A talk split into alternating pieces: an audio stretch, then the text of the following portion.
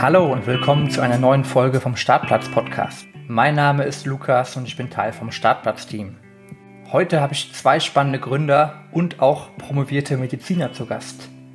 Alice und Ole vom Startup Dermanostik. Beide haben den schwierigen Schritt getan und den Arztberuf verlassen, um ein Startup zu gründen. Dermanostik ermöglicht es jeder Person per App eine ärztliche Diagnose zu Hauterkrankungen zu bekommen, innerhalb von 24 Stunden und ohne Termin. Wir reden darüber, wieso es schwierig ist, als Mediziner ein Startup zu gründen, die Debatte Mensch versus KI und über das Thema Sonnencreme. Viel Spaß!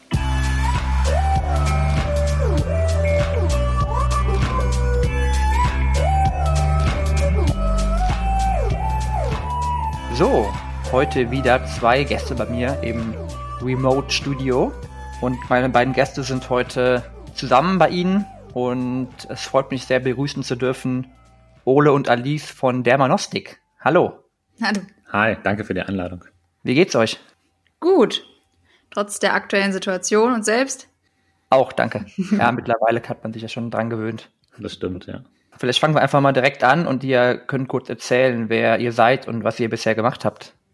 Genau, also mein Name ist Alice und ähm, ich bin eigentlich von Haus aus Ärztin, Assistenzärztin, habe Medizin studiert in Düsseldorf und bin seit ja jetzt ähm, einem guten halben Jahr ausgestiegen aus dem Arztberuf, habe in der Uniklinik Düsseldorf und in der Helios Klinik Wuppertal in der Dermatologie gearbeitet, in der Hautklinik und auch vor zwei Jahren schon ein Startup gegründet. Da geht es um Online-Kurse für Hautärzte, ähm, Dermatolog-In und jetzt vor einem halben Jahr dann das zweite Startup Dermanostik gegründet. Okay, und ich bin Ole, ähm, auch Arzt. Ähm, ich habe auch in Düsseldorf Medizin studiert, ähm, nachdem in Dortmund noch ein Jahr Zivildienst gemacht habe und bin in die Radiologie gegangen, hier in der Uniklinik Düsseldorf, war dann etwa knapp drei Jahre ähm, als Assistent in der Radiologie tätig und habe auch vor einem halben Jahr mit dem Arztberuf aufgehört und bin in Dermanostik mit eingestiegen. Das heißt, ihr beide kennt euch aus dem Studium? Genau, schon aus der Schulzeit vorher sogar. Also ah, okay. Sehr, sehr, sehr, sehr, schön, ja. Und ähm, ja, ihr, ihr seid ja Mediziner und das heißt, das habt ihr sechs, sieben Jahre lang studiert. Habt ihr euch mhm. da in äh, verschiedene Richtungen spezialisiert? Genau, so ein Medizinstudium ähm, läuft ja erstmal vom Studium selber deutschlandweit komplett gleich ab. Also man hat zwei Jahre die sogenannte Vorklinik. Ähm, das heißt, da macht man nur reine Theorie über Anatomie und Biochemie, Physiologie etc. Ähm, und die nächsten drei Jahre ist die sogenannte Klinikzeit. Das heißt, man lernt letztendlich jedes ähm, jede Unterspezialisierung so ein bisschen kennen und lernt auch eine Prüfung daran abschließen, sodass man letztendlich einen kompletten Überblick über den Körper bekommt ähm, und wie er, welche Erkrankungen er entwickeln kann und wie er therapiert werden kann. Und das sechste Jahr ist das sogenannte praktische Jahr. Ähm, das heißt, man ist jeweils vier Monate ähm, in der Chirurgie, in vier Monate in der inneren Medizin und vier Monate in einem Wahlfach, wo man letztendlich dann schon als Arzt mehr oder weniger arbeitet, ohne schon eine große Verantwortung zu haben, ähm, um in den Arztberuf so richtig reinzukommen. Und dann macht man den, die Abschlussprüfung und approbiert als Arzt. Und ab dem Moment ja, ist man fertiger Arzt äh, mit entsprechenden Rechten und Pflichten. Und dann fängt meistens eine fünf- bis sechsjährige Facharztausbildung an, wo man sich da nochmal ja, subspezialisiert, dass man sagt, ich möchte Augenarzt werden, ähm, ich möchte Hautarzt werden, ich möchte Radiologe werden. Ähm, und diese, diese Ausbildung dauert nochmal, ja in der Regel fünf bis sechs Jahre. Ähm, dabei arbeitet man aber schon als richtiger Arzt und mit ja, entsprechenden ähm, Bezügen in der Klinik. Und zu welchem Punkt habt ihr euch dann entschieden, die Richtung ist nichts für mich oder für uns und wir machen lieber was eigenes? Hm. Ich bin ja eigentlich in meinem Bereich geblieben. Also ich habe zwei Jahre gearbeitet äh, in der Hautklinik und das erste Unternehmen war parallel. Also ich habe wirklich Vollzeit gearbeitet und dann Vollzeit mit ähm, meiner Partnerin Estefania Lang, die auch jetzt bei Dermanostik mitmacht, gegründet und das Unternehmen aufgebaut. Und dann aber gesehen, es geht, also es geht schon, aber dann leidet einfach die komplette Freizeit ähm, darunter. Und die, die Facharztausbildung kann man pausieren. Mit dem Startup ist es ja ein bisschen anders. Das heißt, äh, wenn man pausiert, dann entstehen andere Startups oder man kann diesen Elan dann nicht nutzen. Und da habe ich dann bewusst gesagt, okay, ich pausiere den Facharzt, mache jetzt die Startups und schaue dann im Verlauf, ähm, ob ich das in nächster Zeit dann nachhole oder weiter fortführe. Also ich habe mich eigentlich nach dem Studium zwei Jahre noch ähm, mit meinem ganz normalen Verlauf beschäftigt und dann habe ich eben den Cut gemacht. Ja, Vollzeitarbeit als Arzt und ein Startup nebenher klingt jetzt auch nicht gerade entspannend. Nee, war es auch nicht. also ich bin froh, dass diese Zeit vorbei ist und dass ich mich jetzt ähm, richtig konzentrieren kann auf eine Sache. Und du hast am Anfang gesagt, du bist aus der Arztbranche ausgestiegen. Das ist ja auch irgendwie ein harter Schritt. Vielleicht kannst du da noch ein paar Worte zu erzählen. Wie ist mhm. das abgelaufen? Und kannst du danach wieder zurückgehen, theoretisch, in die Arztbranche? Also, das ist eigentlich ein ja entscheidender Schritt für mich gewesen. Ich habe eine ganz, ganz äh, tolle, also einen ganz tollen Chefarzt gehabt und jetzt eine tolle Chefärztin in der Helios Klinik, die das auch überhaupt ermöglicht haben. Normalerweise die medizinische Welt und das Gesundheitssystem ist sehr konservativ mit einem großen Apparat, mit vielen Strukturen. Und was das Schöne ist, dass meine Vorgesetzten Verständnis gehabt haben für ähm, ja diesen anderen Werdegang, der mich sehr fasziniert und auch gesagt haben, es gibt die Möglichkeit, dass ich meinen Vertrag pausiere. Und das war für mich, ähm, also da bin ich sehr, sehr dankbar drum. Einfach weil man selber weiß, okay, es gibt die Möglichkeit, zurückzugehen. Und es sind, also man äh, entwickelt ja auch Win-Win-Situationen. Es ist ja schön, dass die, die Klinik sieht, der Mitarbeiter bleibt in der Medizinbranche, macht dort ein, ein Start-up und man kann auch miteinander kooperieren. Also viele Kollegen haben unsere Kurse auch gebucht und langfristig ist ja auch die Überlegung bei Dermanostik, dass man zum Beispiel auch mit Kliniken zusammenarbeitet und da ist die eigene Klinik natürlich der beste Ansprechpartner. Das heißt, du kannst in fünf Jahren, wenn du sagst, Startup-Leben war gut, aber ich würde gerne wieder Ärztin sein, du kannst dann zurückgehen in den alten Beruf. Genau, die Möglichkeit besteht muss man ja generell sagen, dass der ähm, Arztberuf für sowas ganz gut prädestiniert ist. Ähm, ich glaube, es gibt wenig Berufe, die so eine hohe Jobsicherheit bieten, selbst jetzt in Corona-Zeiten, wo ja wieder viele ins Schleudern irgendwo geraten. Ähm, es gibt gerade für, für deutsche ähm, oder in Deutschland ausgebildete Ärzte ähm, ganz viele Untermöglichkeiten, selbst wenn man jetzt nicht mal in die gleiche Klinik zurückkommt. Ähm, ich könnte jetzt ja auch sagen, auch wenn ich jetzt drei Jahre Radiologie gemacht habe, ähm, ich möchte doch jetzt Hautarzt auf dem Land werden. Ähm, da gibt es immer viele Stellen für Ärzte. Also dass dieser Weg zurück immer möglich ist oder sehr einfach auch möglich. Vielleicht können wir jetzt mal zu Dermanostik kommen, zu dem Startup, was ihr aktuell macht. Mhm. Da seid ihr zwei der Gründer. Ja, vielleicht könnt ihr ganz kurz in zwei, drei Sätzen sagen, was macht Dermanostik? Dermanostik ist eine App und ein Service, Hautdiagnostik mittels Smartphone, wo der Patient mit drei Bildern und einem kurzen Fragebogen innerhalb von 24 Stunden eine Diagnose- und Therapieempfehlung von einem Hautfacharzt erhält. Das heißt, ich habe irgendwas auf meiner Haut, wo ich mir Sorgen mache, mache ein Foto mit dem Handy, schicke das ein, beantworte elf Fragen und bekomme dann innerhalb von einem Tag eine Antwort vom Arzt. Genau. Also da ist ein eine Diagnose, eine Therapieempfehlung als Arztbrief zusammengefasst und wenn nötig und ähm, ja, Bedarf besteht, gibt es noch ein Rezept, das der Patient dann ebenfalls erhält. Wie ist denn die Idee entstanden? Wie waren da die ersten Schritte? Könnt ihr da den Zuhörern mal was, was erzählen? Mhm, gerne. Letztendlich ist das, ähm, muss man fast sagen, aus so einer, ähm, aus der Not geboren, in Anführungsstrichen. Ähm, es war so, wir wir hatten ja das vorherige Unternehmen ähm, und wurden einfach angeschrieben über die Uni Düsseldorf, weil wir mit denen auch immer viel in Kontakt standen, ähm, mit dem dortigen ähm, Start-up-Programm, das die an der Uni selber haben. Und die haben uns angeschrieben für einen Wettbewerb und haben gesagt, hey, da, wir machen einen schönen Wettbewerb, habt ihr nicht Lust, mit eurem Unternehmen daran teilzunehmen? Und das war drei Tage vor der Deadline.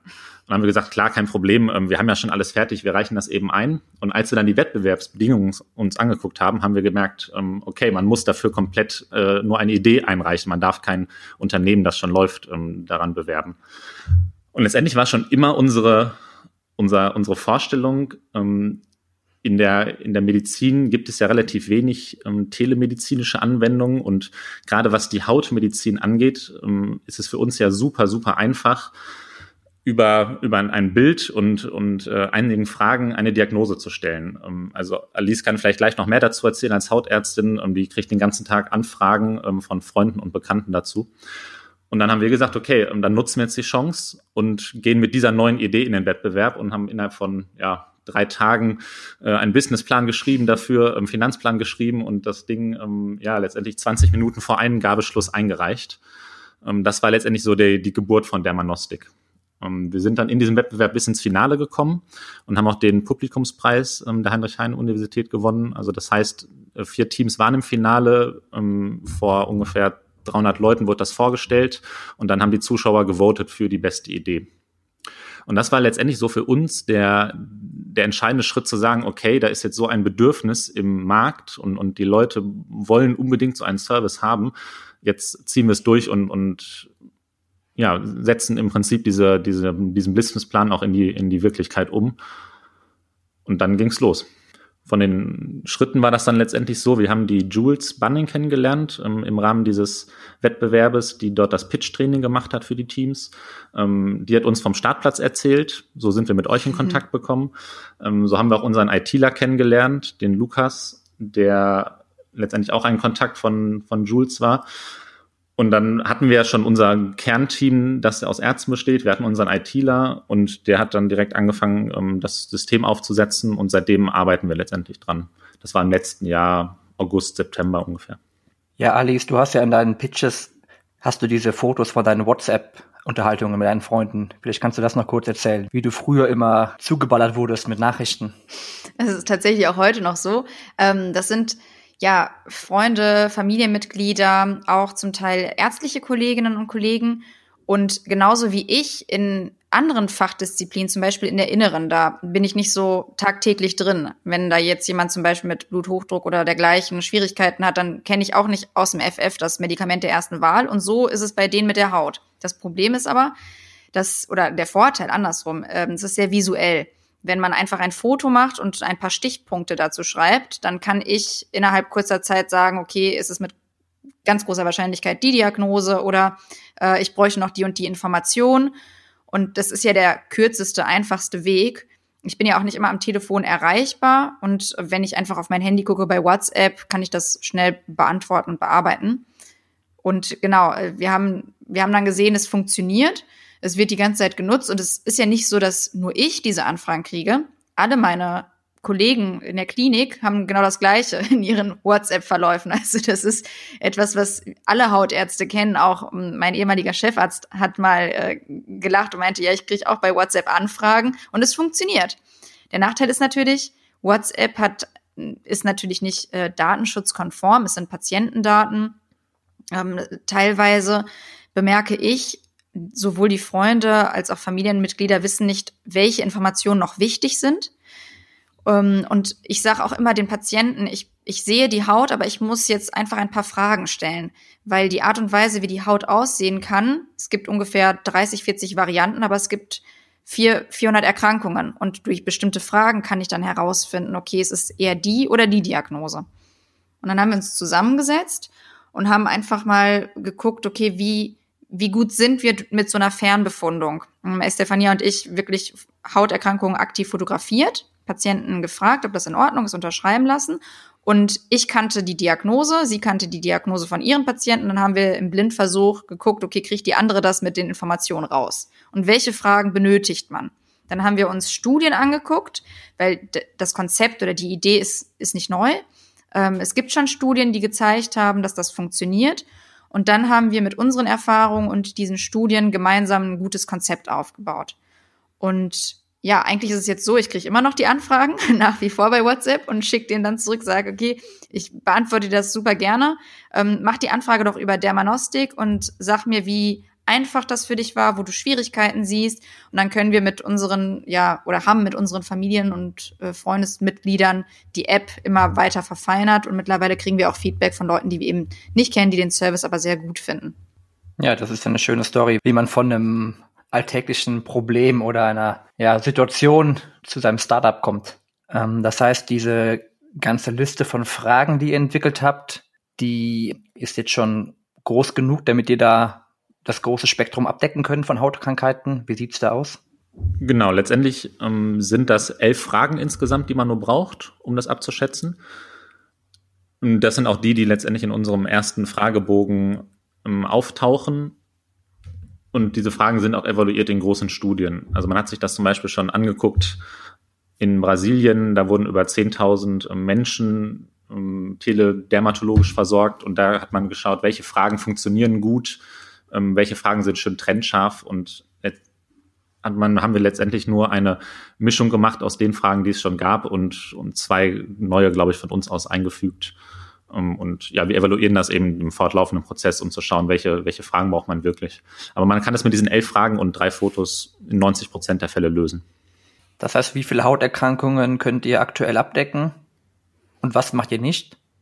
Also man kann sich das so vorstellen, wir können das genau so abdecken wie auch beim niedergelassenen Hautarzt. Jetzt ein Beispiel. Äh, du kommst entweder zu mir in die Klinik oder du schickst mir ein Foto. Und ich werde dir die gleiche Antwort geben. Also entweder ich kann es nicht mit äh, Foto und beziehungsweise mit meinem Blick und mit den Fragen beantworten, müsste eine OP durchführen. Ne? Also einmal eine Hautprobe. Oder bestimmte Schuppen abnehmen für eine äh, Diagnose einer Pilzerkrankung. Also das heißt, alles, was ich über die App hinkriege, würde ich auch vor Ort genauso hinkriegen. Und sobald die App limitiert ist, wäre ich auch in meiner Praxis limitiert und bräuchte weitere äh, Informationen, die ich dann aber mit ja, bestimmten Tests durchführe oder herausfinde. Und das, was auch ganz, ganz gut ist, ich kann dem Patienten ja trotzdem sagen, es ist die und die Erkrankung, aber um das sicher zu bestätigen, bräuchte man noch das und das und das als weiterführende Diagnostik.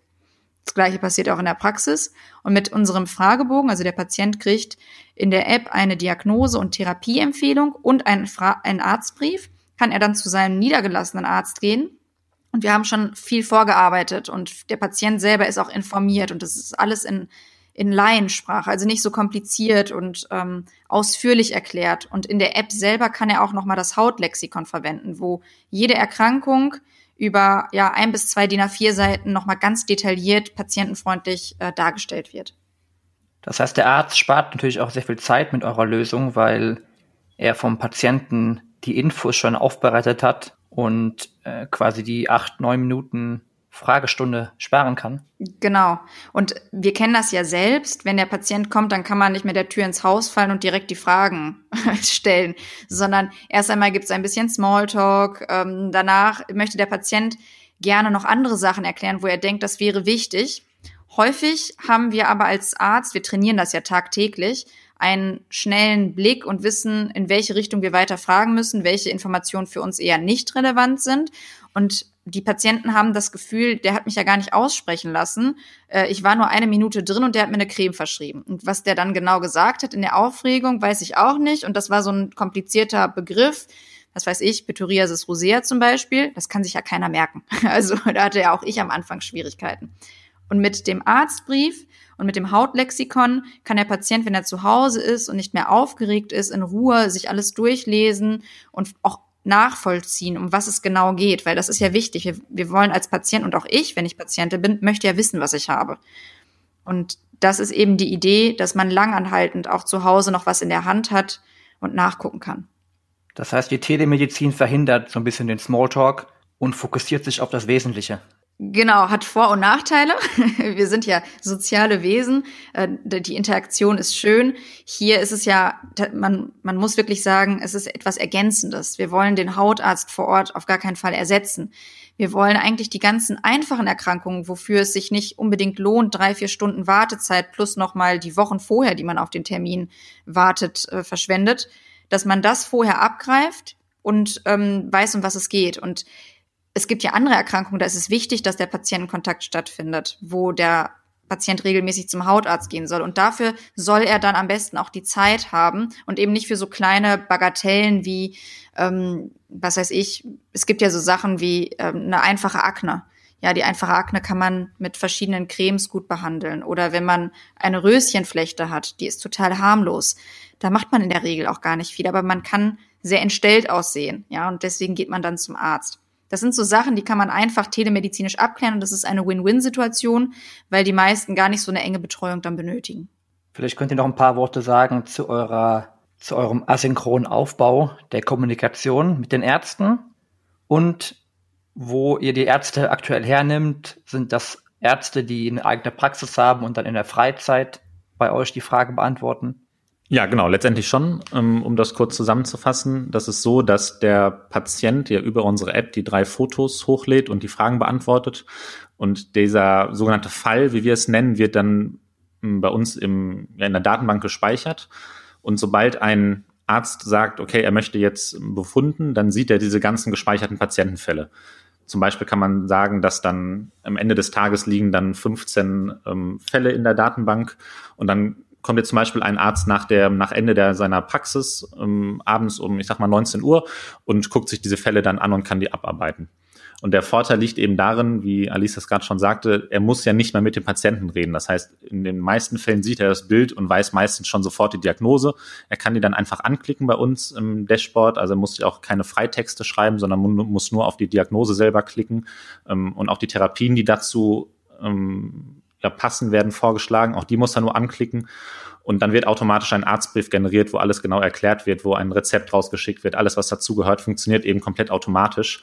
Und das nimmt dem Arzt letztendlich diese ganze Verwaltungsarbeit und organisatorische Arbeit, die ja immer anfällt und Dokumentationsarbeit ähm, komplett ab. Das heißt, seine Zeit wird zu 90 Prozent nur auf die reine ärztliche Tätigkeit, auf die Befundung ähm, fokussiert. Und dadurch dauert ungefähr ein Fall für einen Arzt, der bei uns befunden wird, zwischen anderthalb und drei Minuten. Das heißt, man kann in sehr kurzer Zeit sehr, sehr viele Fälle bearbeiten. Und ähm, die Ärzte, die wir aktuell mit im Team haben, ähm, das ist einmal, wie gesagt, die Estefania Lang als Fachärztin, die so auch die medizinische Leitung übernimmt. Ähm, die arbeitet im Moment einfach tagsüber die Fälle ab, die reinkommen. Und prinzipiell ist das natürlich erweiterbar. Ähm, wir haben jetzt noch keine Ärzte fest im Team drin, die mit uns arbeiten. Das liegt einfach daran, dass wir noch zu wenig Fälle haben. Das würde sich einfach nicht lohnen für den Arzt ähm, aus zeitlichen Gründen. Und das ist rechtlich noch ein bisschen schwierig. Das müssen wir noch genau klären. Aber letztendlich kann jeder Facharzt ähm, in Deutschland daran teilnehmen. Mhm. Wir haben aber, also es kommt ja immer der Moment, wo man nicht weiß, wie viele Fälle reinkommen, also wo die Flut dann ankommt. Und wir haben mit mehreren Professoren jetzt ähm, gesprochen, die das Projekt sehr gut finden, mehrere sehr erfahrene ja, Oberärzte aus der Klinik, zum Teil auch die in Rente gegangen sind, die bei Dermanostik mitmachen werden. Und jetzt ist genau der Punkt, wir arbeiten gerade an dem Marketing und auch die letzten rechtlichen Hürden, damit das alles sicher ist, ähm, datenschutzkonform, zertifiziert, in Rücksprache mit den Ärztekammern. Und wenn es dann richtig losgeht, haben wir, mm, ja, da freuen wir uns auch sehr, sehr, sehr wirklich gute, erfahrene ärztliche Kolleginnen im Team, die dann direkt uns unterstützen werden. Eure App ist jetzt schon im App Store. Ich habe mir die eben runtergeladen. Mhm. Heißt das, ich kann es jetzt schon live benutzen oder ist es noch in der geschlossenen Beta-Phase? Genau, man kann es schon live benutzen. Ähm, offiziell sind wir aber noch in der Beta-Phase aus rechtlicher Sicht. Und die, die, die Nutzung der App ist im Moment 100% kostenlos. Ähm, sowohl zum einen zur Unterstützung, haben wir gesagt, in der aktuellen Pandemiephase, zum anderen, damit wir eben noch leichter an Insights von den Patienten kommen. Ähm, Im Hintergrund ist es so, dass ärztliche Tätigkeiten dürfen nicht kostenlos durchgeführt werden. Da gibt es ganz klare Regelungen. Das heißt, obwohl wir die jetzt kostenlos anbieten, ähm, bezahlen wir die Ärzte für die Leistung eben aus der Firma heraus. Ähm, wir rechnen das nach der sogenannten Gebührenordnung für Ärzte ab. Ähm, das ist so ein festgeschriebener Katalog, wer wie viel für welche Leistung bekommt. Und es ist eben gesetzlich nicht erlaubt, ähm, kostenlos medizinische Leistung anzubieten. Vielleicht noch für die Zuhörer interessant, wie teuer wird das denn dann sein hinterher für einen Fall, den ich dann da eintrage und abschicke? Es ist so, aktuell ähm, haben wir mit 25 Euro pro Fall gerechnet.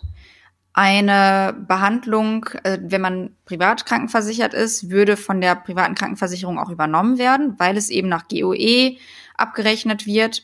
Mit den gesetzlichen Krankenkassen sind wir gerade noch dabei. Das heißt, für die gesetzlich Versicherten ist es dann kostenpflichtig noch. Und Jetzt kommt es natürlich immer darauf an, wie viel einem das wert ist. Also wenn wir zum Beispiel einen Lieferservice haben, ja, dann zahlen wir auch für die Leistung, dass wir eben nicht hinfahren oder ähm, dass wir jetzt das abholen müssen oder dergleichen. Und ja, die, die Endidee ist natürlich, dass wir das kostenfrei anbieten, indem das komplett über die Krankenversicherung ähm, abgerechnet werden kann. Denke, das ist das Ziel des, dieses Jahres, wo wir da, da dran sind.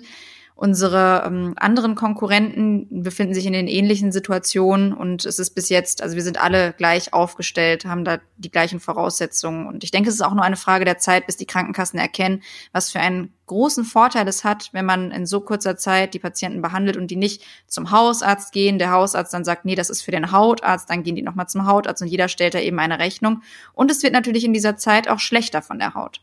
Ja, ich denke, das ist auf jeden Fall für viele Leute auch nützlich, wenn man sich die Zeit sparen kann, um zum Hautarzt zu fahren etc. Das kostet ja auch Zeit und Geld und da ist es auch vielleicht schon die 25 Euro wert. Ja, also mir wäre es das wert gewesen, häufig, auch im Studium, wo man natürlich noch nicht so ein großes Gehalt hat. Ich kann mich noch erinnern, ich ähm, habe wirklich lange gewartet auf einen Hautarzttermin und ich konnte schon so ein paar Kleinigkeiten sammeln, weil ich dachte, das hat mich immer mal interessiert und das und jenes.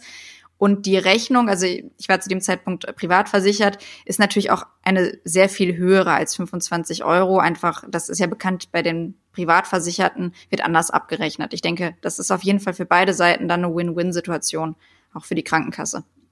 Jetzt hat das ja in Deutschland vergleichsweise lange gedauert mit dem Durchbruch der Telemedizin. Ich kenne ja selber auch aus Skandinavien viele Startups in dem Bereich vom, äh, von Healthcare, MedTech. Äh, in England gibt es schon viele Dinge. Warum hat das in Deutschland so lange gedauert? Und ähm, ist jetzt der Zeitpunkt, wo es richtig losgeht? Ja, warum es in Deutschland lange gedauert hat, ist tatsächlich eine gute Frage.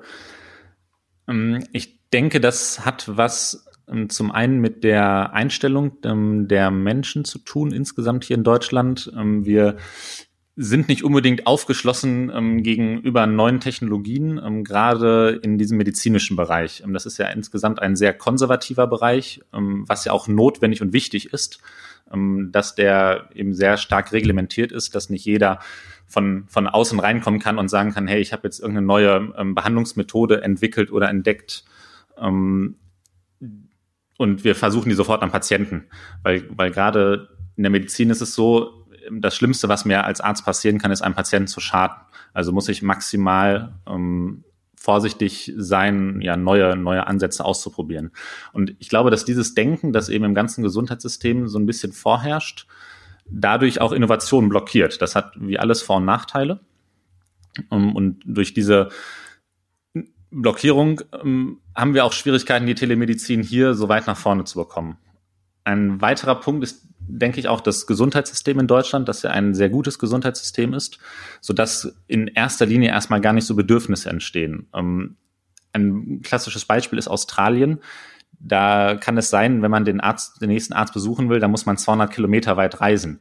Da ist das Bedürfnis nach einer telemedizinischen Lösung natürlich viel, viel größer als bei uns in Deutschland, wo ich, auch wenn ich teilweise lange auf Arzttermine warten muss, doch eigentlich sehr, sehr schnell immer einen Arzt bekomme, gerade in Notfallsituationen.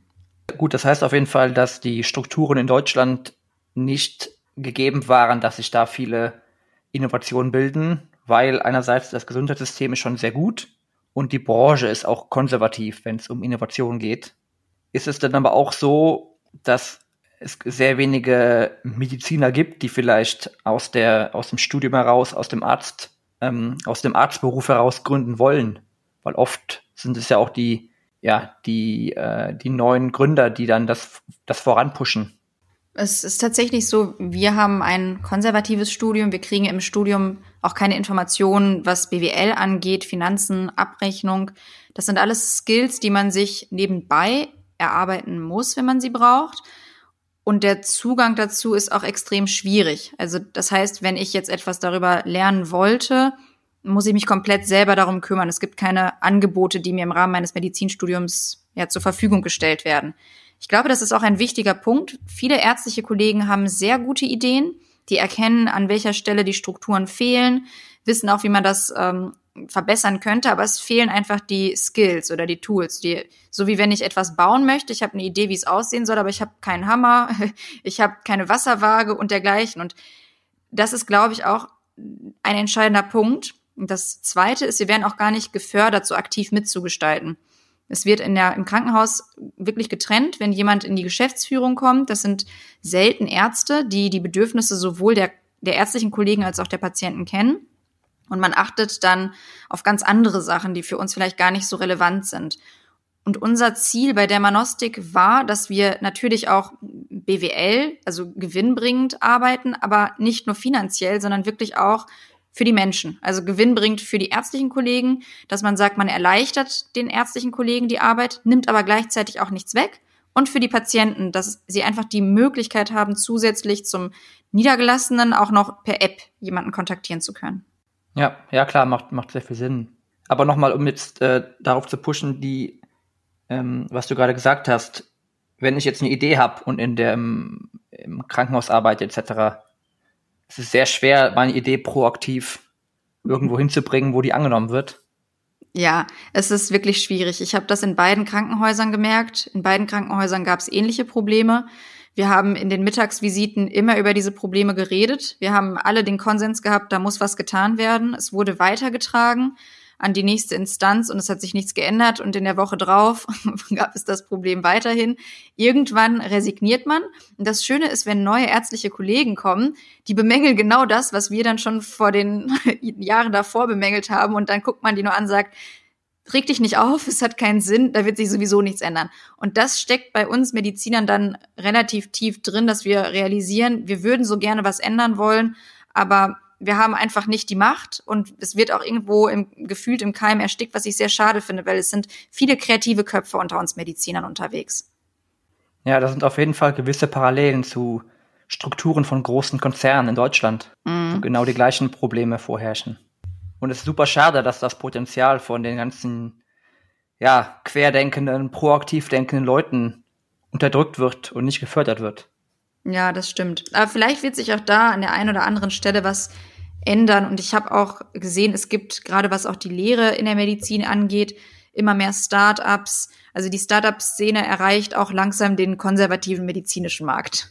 Das klingt doch optimistisch. Und zusätzlich muss man eben noch sagen, abgesehen von den relativ konservativen, festgefahrenen Strukturen ist eben das rechtliche ein großer Punkt. Also es ist ein sehr, sehr reglementierter und regulierter Markt. Ähm, man kennt sich als Arzt zwar in seiner eigenen Nische gut aus, aber sobald man leicht über den Tellerrand guckt, braucht man schon einen starken rechtlichen Beistand.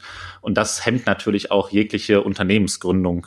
Ähm, kleines Stichwort ist zum Beispiel das Arztwerberecht. Also als, als Arzt darf ich noch nicht mal ganz normal werben ähm, für meine Leistung, wie das jetzt andere dürfen, ähm, andere normale Unternehmen dürfen. Ähm, das ist so ein ganz kleiner Punkt, der uns schon ähm, letztendlich oder jeden Arzt ähm, tangiert. Das heißt, diese normalen betriebswirtschaftlichen Mechanismen, die man überall lernt und, und beigebracht bekommt, sind eben in diesem, in dieser Medizinmarkt überhaupt nicht anzuwenden. Ähm, was es eben deutlich, deutlich schwieriger macht, da vernünftig Fuß zu fassen und diese Freiheit, die man, die man in der, ich sag's mal, freien Wirtschaft hat, ähm, die gibt es bei uns eigentlich nicht. Mhm. Ich glaube, dass das auch viele einfach zurückschreckt und hemmt, denn wie gesagt, wir kriegen in der Medizin beigebracht, macht keinen Fehler, ähm, denn ein Fehler kann theoretisch Menschen schaden und auch Menschenleben kosten. Und wenn man dieses Denken sechs Jahre Minimum eingeimpft bekommt, plus die Facharztzeit, ähm, da wird einfach auch so ein bisschen Innovationskraft unterdrückt und, und dieses andere Denken, was man jetzt gerade in der Startup-Szene braucht, wo man sagt, ich möchte Fehler machen, um aus meinen Fehlern zu lernen und nur so kann ich mich verbessern ähm, dieses Denken haben wir eigentlich nicht als, als Ärzte. Und das ist ja auch richtig so, denn wenn ich in eine Operation gehe und sage, hey, ich mache mal ruhig ein paar Fehler und ähm, dann gehen halt ein paar Leute bei drauf, aber dadurch lerne ich ja, das wäre ja auch die völlig falsche Herangehensweise. Ähm, und, und ich glaube, dass das auch so ein großes Problem ist, einfach im Mindset der, der Ärzte. Ja, das ist auf jeden Fall ein sehr guter Punkt, den du anbringst und ja, auch sehr wichtig, weil äh, das Mindset braucht man ja auch in der, in der Medizin, dass man Fehler vermeidet und auf Perfektion arbeitet, weil es da um Menschenleben geht. Absolut.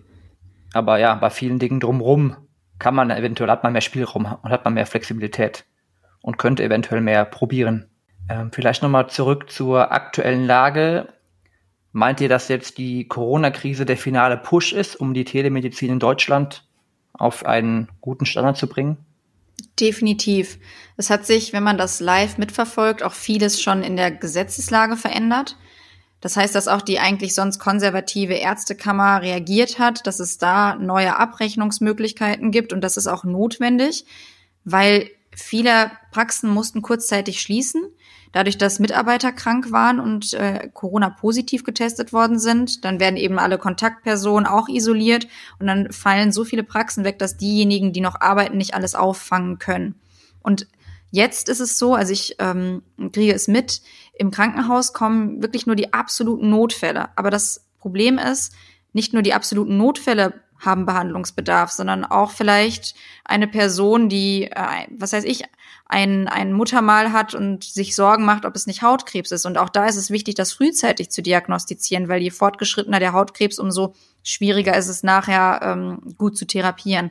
Und ich denke, das haben die dann mit Verzögerung von einigen Wochen, aber doch relativ frühzeitig bemerkt und auch schon gehandelt. Aus diesem Grund ist Corona definitiv ein ein sehr großer Push, nicht nur für, für uns Dermanostik, sondern für viele telemedizinische ähm, ja, Serviceleistungen und wir haben das auch mitbekommen, zum Beispiel Videokonferenzen kann man auch mit einem Arzt durchführen. Das ist viel aktiver in den Köpfen der Ärzte und auch in den Köpfen der Patienten. Und ich finde, das ist sehr gut und sehr wichtig und sollte auch so beibehalten werden nach Corona als mögliche Option.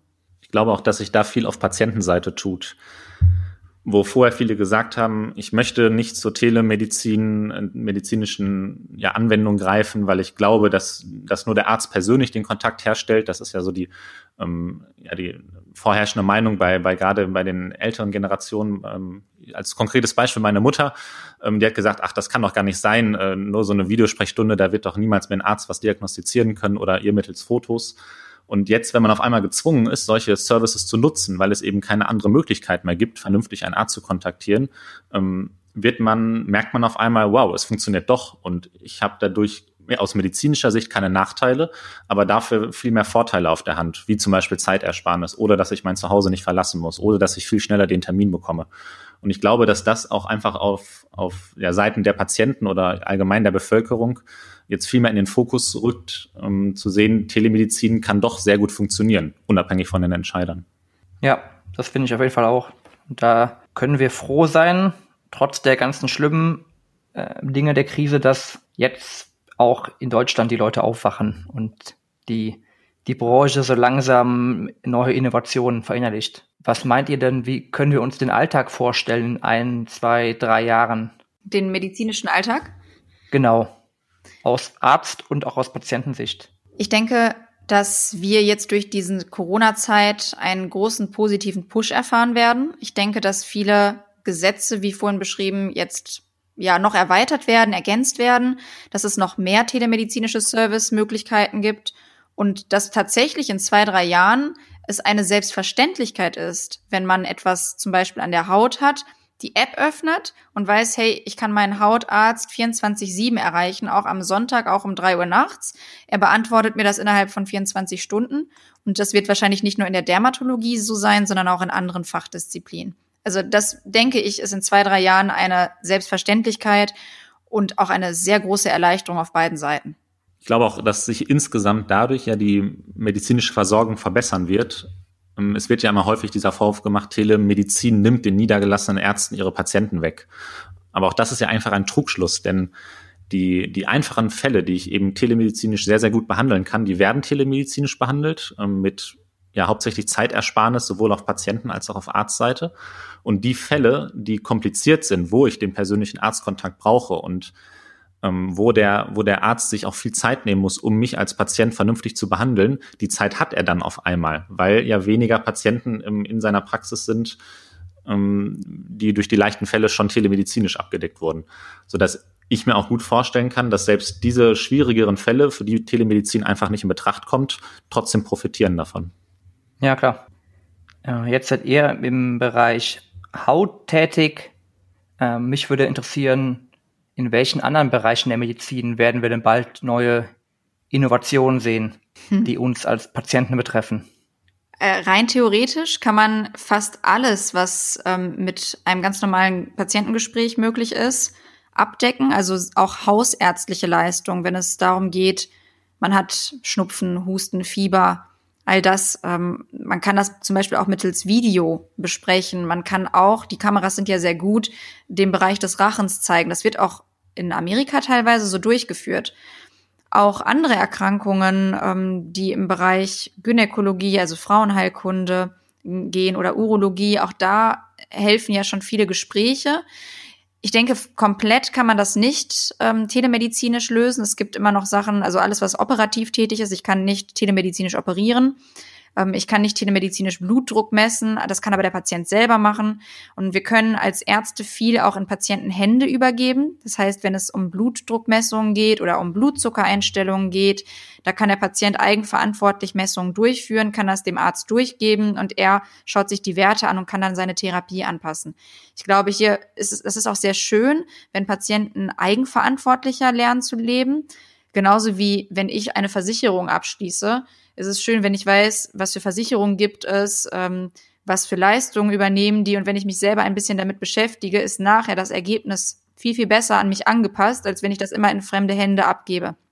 Und ich beobachte, dass unsere heutige Generation dank Dr. Google ja sehr mm, ja eigentlich aufgeklärter ist, informierter ist und sich Gedanken macht. Und das ist gut, weil auch wir Ärzte kennen nicht immer die Bedürfnisse, also 100 Prozent unserer Patienten. Und wenn man miteinander redet und der Patient sagt, aber es gibt doch auch zum Beispiel eine Spritzentherapie, kommt das nicht in Betracht, dann sagt man ja doch, bei, bei diesem Patienten macht das tatsächlich Sinn und ähm, kann dann andere Therapiemöglichkeiten machen, die man vielleicht jetzt in der Regel gar nicht anwendet, weil man so festgefahren ist in seinem Muster. Also ich denke, das ist etwas, ja, man nennt das so partizipierte Entscheidungsfindung. Also beide nehmen an der Entscheidung der Therapie teil. Das wird durch die Telemedizin noch viel, viel mehr kommen und das ist auch gut so, weil das eine individuellere Medizin ist. Ja, was ja auch vielleicht ein Nebeneffekt sein kann, ist, dass sich Patienten mit bestimmten Krankheiten untereinander auch besser austauschen können und sich vielleicht gegenseitig helfen können und ihre ja, Ängste und Sorgen besprechen können etc. Absolut. Was ja auch viel, viel einfacher ist auf dem digitalen Umfeld. Ja, das stimmt. Vielleicht noch zuletzt so eine Frage, äh, jetzt vielleicht auch Richtung Forschung in der Medizin. Was begeistert euch dann am meisten? Wo freut ihr euch am meisten drauf auf Innovation in der Medizin? Was denkt ihr, was, was, in welcher Richtung kommt da was, was euch jetzt persönlich, äh, was ihr spannend findet, was euch interessiert? Ja, da, da sage ich vielleicht zuerst was zu. Ähm, ich bin ja von Haus aus Radiologe, also beschäftige mich mit der Interpretation von Bildern. Ähm, das ist natürlich super naheliegend, dass da in naher Zukunft KIs kommen, die diese Bildinterpretation abnehmen. Und ähm, ganz im Gegensatz zu der landläufigen Meinung, die sagen, na ja, die, eure Aufgabe als Radiologe ist dann überflüssig, weil es gibt ja der Computer, der das ähm, interpretiert, das Bild. Ich persönlich freue mich drauf, weil der diese, diese komplexen, also wir haben in der Uni schon ganz viele ähm, Algorithmen immer wieder mal mitlaufen, von Firmen ausprobieren. Ähm, die funktionieren sehr, sehr gut, wenn es einfache ähm, Fragestellungen sind. Zum Beispiel die Fragestellung, ähm, wie viel kleine ähm, Lungentumore hat, ist jetzt in der Lunge drin. Ähm, wenn zum Beispiel ein Krebspatient kommt, da muss ich unter Umständen 20, 30, 40 kleine Tumore zählen. Ähm, das macht mir als befundenen Arzt überhaupt gar keinen Spaß. Ich freue mich nicht darauf zu sagen, ähm, hey, ich, ich habe jetzt Spaß daran, irgendwelche Sachen zu zählen. Und wenn eine KI kommt, die mir sowas abnimmt, super, würde ich sofort nutzen die, weil ich dann einfach mehr Zeit habe, mich auf die ersten spannenden und komplexen Fälle zu konzentrieren, ähm, sowohl von, von der Diagnostik her, also vom Anschauen, die eine KI einfach nicht lösen kann. Und jetzt bei uns speziell in der Radiologie, dass man sagen kann, okay, dann habe ich mehr Zeit, mich ähm, um Intervention zu kümmern, also mit kleinen Kathetern ähm, dem Patienten irgendwelche ähm, Hirngefäße freizuarbeiten oder mit Interventionen, Drainagen zu legen etc. pp. Also dass man letztendlich diese ganzen einfachen, repetitiven Aufgaben, wenn die abgenommen und ersetzt werden durch eine, durch eine KI, auf jeden Fall den Arbeitsalltag erleichtern. Also du siehst da auf jeden Fall auch das Zusammenspiel von Arzt und KI als Team, die dann die Arbeit noch besser machen können auf als jeder Fall. einzeln. Ja, es wird, genau, es wird kein Abnehmen sein, sondern es wird eher ein Ergänzen sein. Ähm, ich stelle mir das so vor, wie die Assistenzsysteme im Auto. Ähm, man kennt das ja auch, wenn man ein Auto fährt. Es gibt jedes Jahr neue Entwicklungen zu neuen Assistenzsystemen. Das Selbstfahren funktioniert noch nicht gut. Ähm, man hört es ja immer wieder. Aber die Assistenzsysteme, die ersten, die gab es ja schon vor 30 Jahren. Wenn ich an Bremsassistenten denke, ähm, ja. an, an äh, Lenkassistenten etc., auch die nehmen mir ja nicht den Spaß am Autofahren, aber sie unterstützen mich sinnvoll. Wobei der menschliche Körper vielleicht etwas komplexer noch ist als das Straßensystem. Klar, das war jetzt natürlich nur ein Aber auch da gibt es ja viele Edge Cases, von daher. Absolut. Ja, eigentlich hat Ole das gut beantwortet mit der KI. Es gibt da ein, ähm, ein Algorithmus, wo, wo man gesehen hat, dass es sehr, sehr gut funktioniert, und zwar bei den Muttermalen.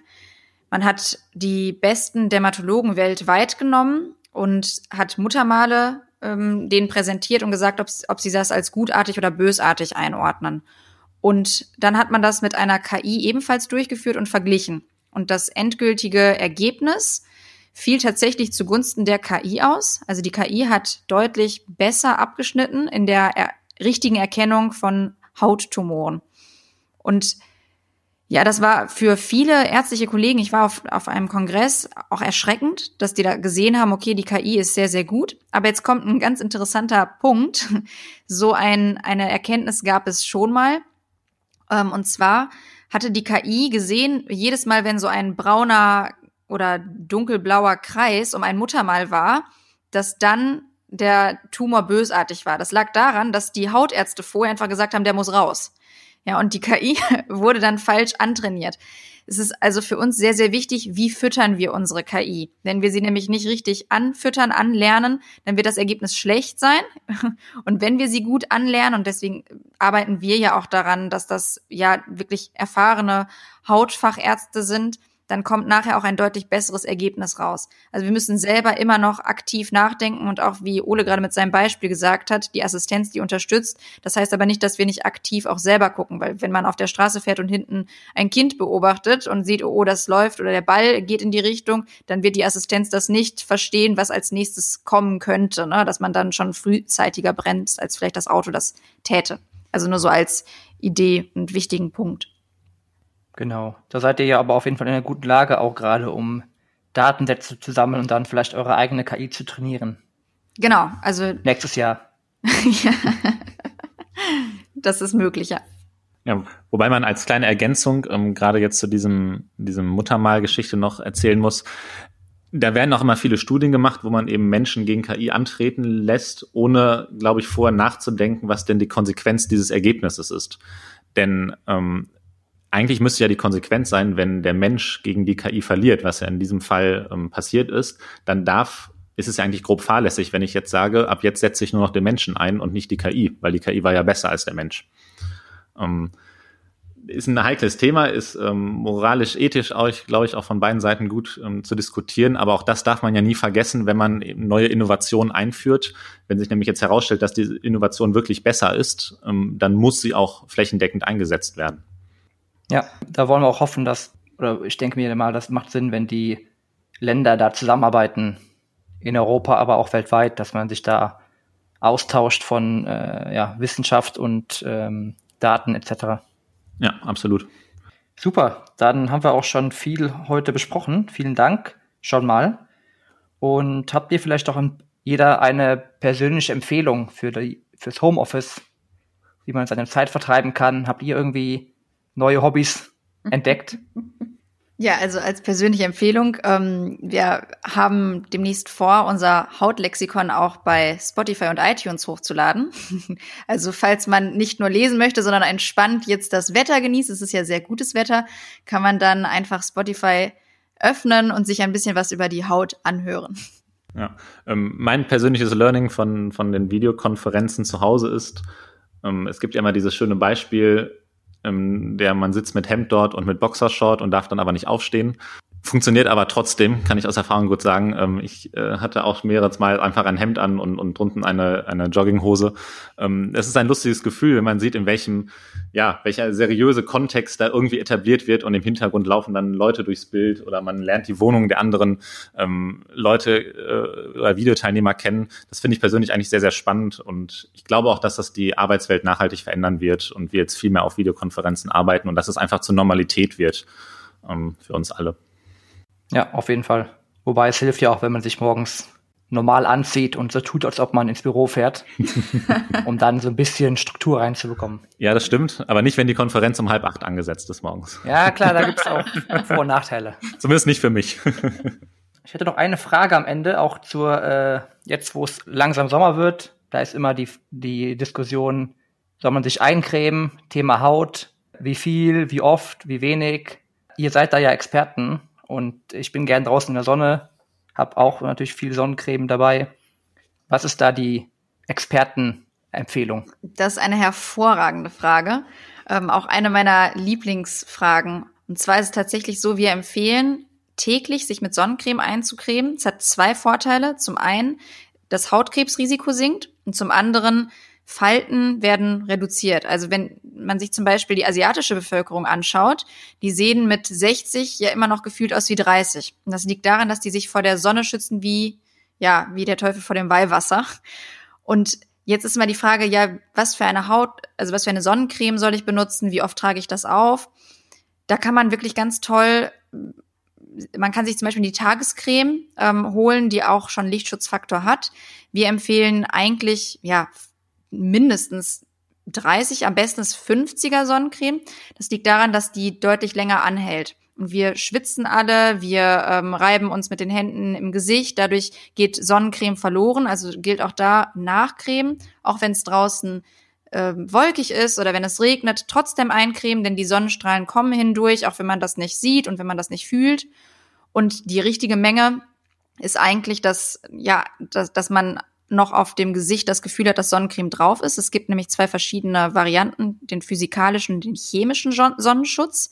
Der chemische, der resorbiert relativ gut ein in die Haut und führt dann zu einer chemischen Reaktion, sodass die UV-Strahlen ja ähm, nicht gefährlich werden. Und der physikalische, das ist das, was wir alle eigentlich hassen, was so richtig fettig auf der Haut glänzend übrig bleibt und das reflektiert einfach nur die Sonnen, äh, den, die Sonnenstrahlen. Also kann man wirklich sagen, mit einem schönen chemischen Sonnenschutz 50 zweimal am Tag eincremen im Gesicht hat man die perfekten Voraussetzungen, um mit 80 noch auszusehen wie mit 40. Und äh, macht es Sinn, dann so eine separate Gesichtssonnencreme zu nehmen oder ist das eigentlich nur ein Marketing-Gag? Hm, es kommt ganz drauf an. Es gibt ja getönte ähm, ja, also wenn man Make-up verwenden möchte, dann habe ich auch eigentlich nicht Lust, vier verschiedene Cremes hintereinander zu verwenden. Also kann ich in einer getönten Tagescreme darauf achten, dass Sonnenschutz mit integriert ist. Oder wenn ich eine eher fettige Haut habe, dann würde ich nicht zum physikalischen, sondern zum chemischen Sonnenschutz äh, greifen. Oder wenn ich sage, ich äh, bräuchte eher was Feuchtigkeitsspendendes, da kann man sich relativ gut in der Apotheke auch beraten lassen. Die geben einem Pröbchen mit und ich denke, es gibt kein Sonnenschutzmittel, wo ich sage, das wirkt für alle und ist für jede Haut gut. Da muss man ein bisschen experimentieren und ähm, die, das Wichtigste ist, dass man einfach dann konsequent täglich und ganz jährlich dabei bleibt. Sehr gut. Viele gute Infos nochmal, die mir auch helfen. Danke. Freut mich. Und ja, vielen Dank für die heutige Episode. Sehr spannende Diskussion, die wir gehabt haben. Und äh, ja, ich freue mich dann auch mal Dermanostik auszutesten in der Zukunft und kann auch allen Hörern nur empfehlen, sich mal die App runterzuladen. Vielen Dank, dass ihr dabei wart. Vielen, vielen Dank für bald. die Einladung. Ja, vielen Dank. Hat viel Spaß gemacht. Gerne. Ciao. Ciao.